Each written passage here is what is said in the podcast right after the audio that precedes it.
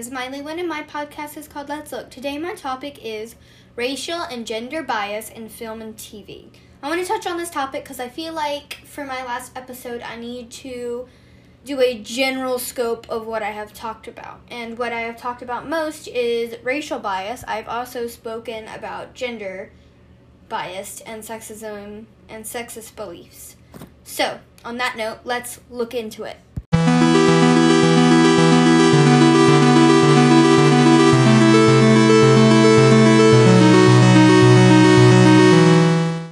To start, I'm going to read an article I found and just jump right into it because I want to go ahead and read the whole article and then voice my ideas and opinions. So, this article is called Hashtag Hollywood So White Study Confirms Racial and Gender Bias in TV and Movies. And it is by Jake Coyle, I believe is how you pronounce his name. So, the first few paragraphs are In one of the most exhaustive reports on diversity in Hollywood, a new study finds that films and television produced by major media companies are whitewashed and that an epidemic of invisibility runs to top bottom through the industry for women minorities and lgbtq people. Innovative. At university of southern california annenberg school for the Communication and Journalism offers one of the most wide ranging explanations of film and television industries, including pointed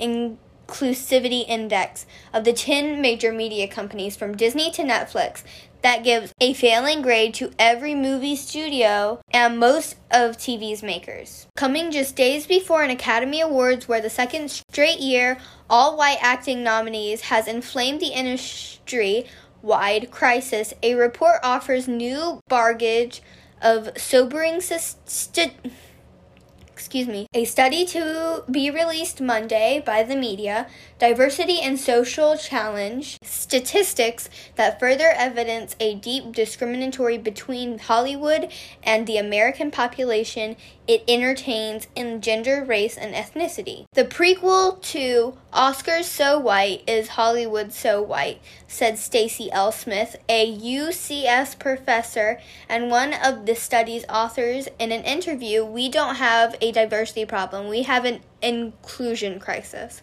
The study titled Comprehension Annenberg Report on Diversity examined in 109 films released by major studios, including at home divisions. In 2014, a 305 scripted first run TV and digital series across 31 extras, networks, and streaming services that aired from September 2014 to August 2015 more than 11,000 speaking characters were analyzed for gender, racial, and, and, ethnic representation and LGBT status. Some 10,000 directors, writers, and show creators were examined were examined as was the gender of more than 1,500 executives. The portrait is one of persuasive underrepresentation, no matter the media platform, of CEOs of to minor characters. Overall, the landscape of media content is still largely whitewashed, the study concludes. In the 114 studies, films, and series, only a third of the speaking characters were female. Only 28.3% were from a minority group, about 10% or less of the makeup of the US population, characters 40 years or older skew heavily male across film and TV, and 74.3% male to 25.7% female. Just 2% of speaking characters were LGBTQ plus identified. Among the 11,306 speaking characters studied, only 7 were transgendered and 4 from the same series. When we step back to see the larger ecology I think we see picture of exclusion, said Smith, and it doesn't match the norms of the population of the United States. Behind the camera, the discrepancy is even greater. Directors overall were 87% white. Broadcast and TV directors were 90.4% white, were the least diverse. USC's study, which the school has been publishing in various forms over the last 10 years, also seeks to add new material in the conversation. CBS, NBC, Universal, Sony, Walt Disney Company, Time Warner, Viacom, Amazon, Hulu, and Netflix channels, and all of the major movie studios of female, minority, and LGBT characters. Of the female writers and directors, None of the six major studios rated better than 20% overall. Times Warner fared poorest of all with a score of zero. The report concludes that film history still functions as a straight white boys club. Disney, Sony, Paramount, Fox, Universal, and Warner Brothers did not immediate comment Sunday night. Some of the companies, however, scored better when their TV and digital offerings were evaluated. Disney, the CW, Amazon, Hulu all scored 65% and above. When we turn to see where the problems are better and worse, the appendix who endeavor it is. Everyone in film is failing. All of the companies investigated, said Smith, impervious to change. But there are pockets of promise in television. There is a focus that change is possible. There the very companies are exclusive that are exclusive Disney, CW, Hulu, Amazon to some degree. Those companies, if they are producing and distributing motion pictures, can do this. We now have evidence that they can and they can thrive. To those 10 companies' executives, researchers didn't have racial or ethnic background information, but found that women represent about 20% of corporate boarders, chief exec, and executive management team. As prestige or power of the title increases, we see fewer women at the top, says Katherine Pieper, who co authored the study with Smith and Mark. Film still has a percentage to it, so we see fewer women filling those positions. The research offers the chance for composition between millennium mediums. Do streaming servi- services adhere to the established pattern of traditional television or deviate from them? In some cases, they do, but in many, they don't. Netflix 20% on the inclusion index scored about the same as NBC, Universal, CBS, and Fox. There were far fewer female directors working in digital series, 11.8% than in broadcast, 17.1% in shows studied. But some of the study's most troubling finds are simply absences. Roughly 50% of the examined content didn't feature one Asian, one Asian American character. 20% did not include one black character. Researchers argue that for the change beyond tokenism, inclusion, including making target goals public and creating a system of checks and balances in storytelling. People are still erased. It's 2016 and it's time for a change, said Smith.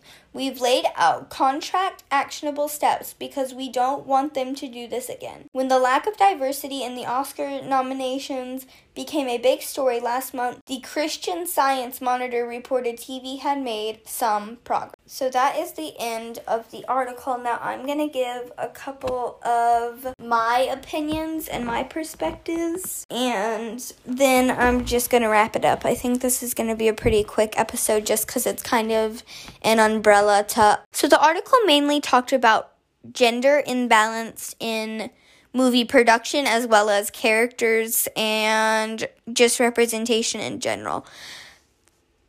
The article did mention some racial differences and some LGBT exclusion, but I really like how it it phrased everything and this is an article from 2016. It was a while ago because again, it was written in 2016, but I feel that there haven't hasn't been much improvement in the media. I mean, I feel that Netflix has improved NBC has improved somewhat. And Netflix hasn't like completely improved. It's not like they're like 50 50 50 and 50 50 and 50 50 and evenly split among every single diversity. That's not what I'm saying. I'm saying that there has been some improvement and I feel Disney has improved as well. I watched a documentary about the people working in Pixar, and there was an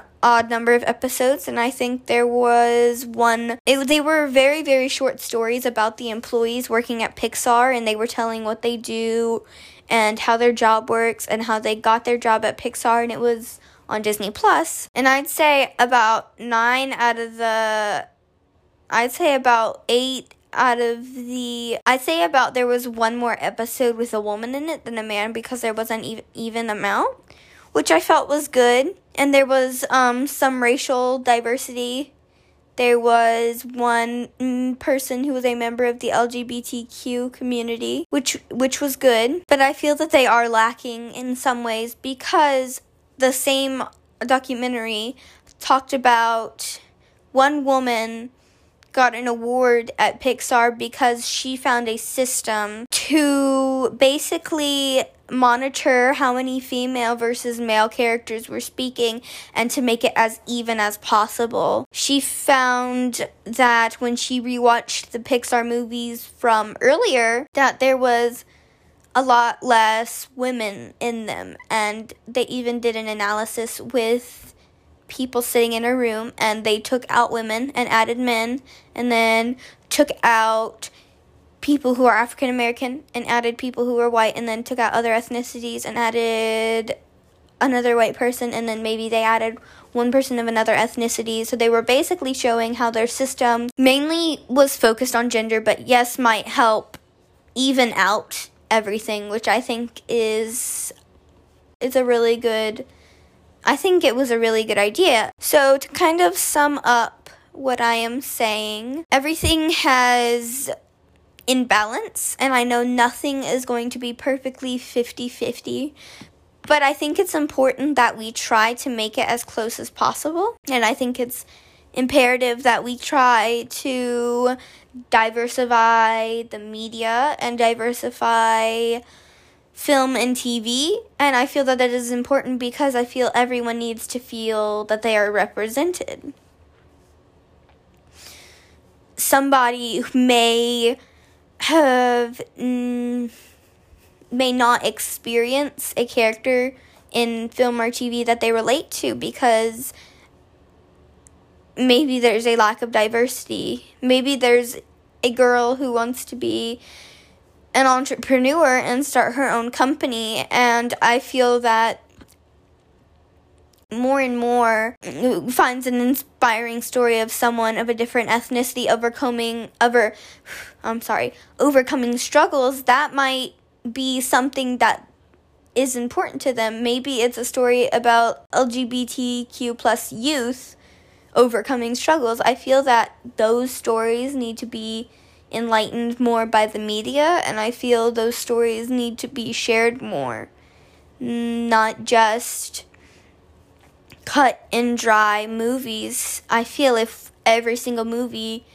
was whitewashed and they had only people who were straight, it would be the same movie over and over and over again. It didn't it wouldn't matter if it had a different plot or if it was of a different genre, like if it was comedy or romance or horror or I don't know what other genres there are. Those are the ones I can think of off the top of my head. But if we diversify what we're doing and make it more like the actual world, closer the more we go into the future, the more we're going to be dependent on the media. And I feel like if a little girl sees that, then she's going to be inspired to do so. Like if someone of an ethnicity, the same.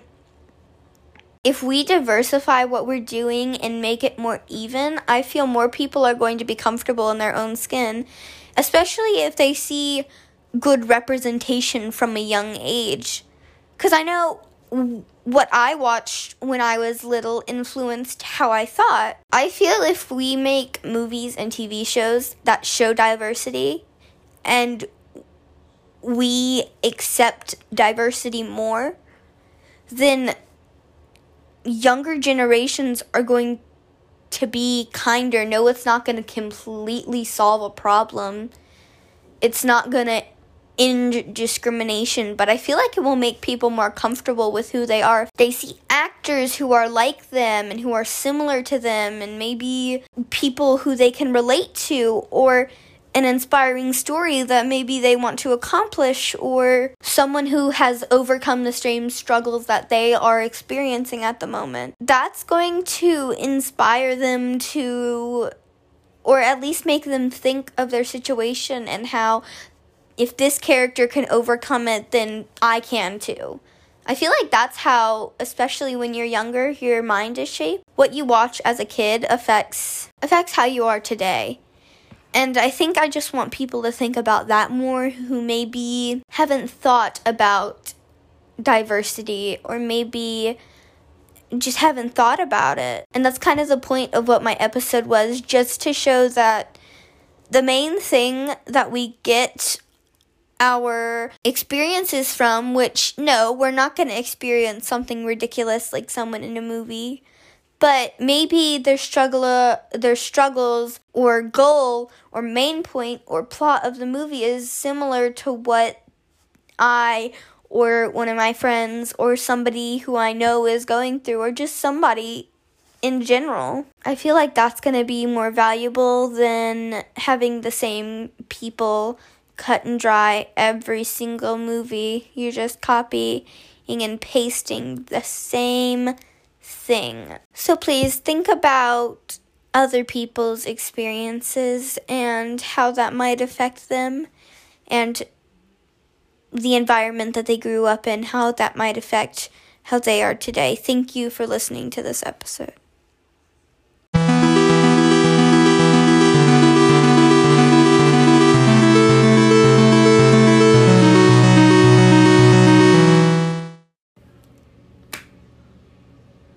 Much for listening to today's episode. I really hope you enjoyed. Goodbye.